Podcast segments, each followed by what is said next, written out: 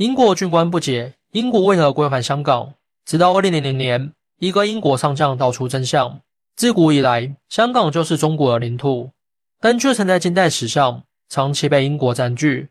十九世纪四十年代，英国商人为了炒作鸦片，向中国输送了大量鸦片，结果导致国人上瘾，白银外流，清朝国力削弱。一千八百四十年，清政府命令哲胥销毁了广州的英国鸦片，引发了英国的报复。在第一次鸦片战争中，英国依靠当时的强大海军击溃了清军，强行割取了香港岛，这标志着英国对华的殖民统治拉开了序幕。这就是英国通过近一个世纪的殖民统治控制香港的始末。这不仅破坏了中国人民的历史记忆，也引发了严重的国家主权争端。面对这样的现状，中国人民一直在为争取香港主权而不懈努力。一九一一年辛亥革命后，中国宣布废除不平等条约。然而，直到一千九百七十二年，联合国才正式承认香港属于中国领土。改革开放后，中国国力大幅增强，香港主权问题逐渐成熟。中英两国正式签署了《中英联合声明》，确立了香港在一九九七年七月一日回归中国的安排。香港位于我国南部，北临珠江口东岸，东临太平洋和印度洋。是我国南部的南大门。香港自古以来就是中国领土的一部分。早在先秦时期，香港附近就出现了人类活动的踪迹。秦始皇统一六国后，岭南一带，包括香港在内，被收归于一统，香港便置于中央政权的管辖之下，明确成为那时的中原王朝领土。香港地理位置优越，是我国著名的天然良港之一，处于太平洋和印度洋的交汇之处。这使得香港成为了一个发展自由贸易港极佳的选地，来自世界各地的商人都可以通过香港来与中国之间进行更加深厚的交流。然而，英国人始终不愿意将香港归还给中国，主要原因有三：一是为了维护在太平洋的利益，英国离太平洋地区远，他们需要一个军事基地来维护太平洋地区的利益；而香港地处我国沿海地区，航运发达，交通便利，连接日本、东南亚等多个地区。是整个远东地区的交通枢纽，而是为了经济利益。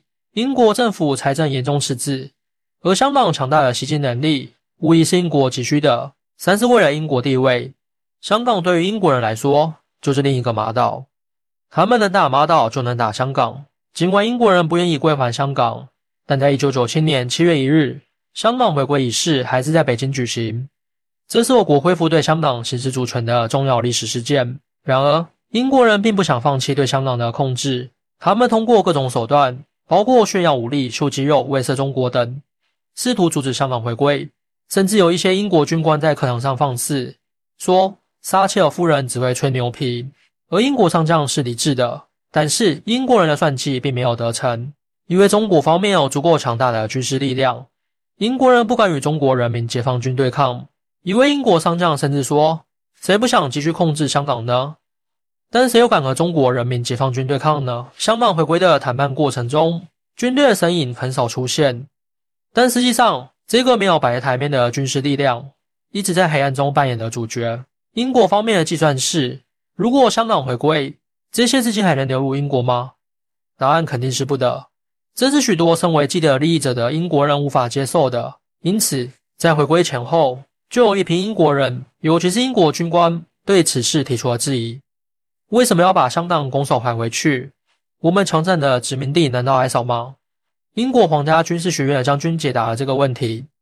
随需面对中国人民解放军，英国不敢再打一次马岛之战。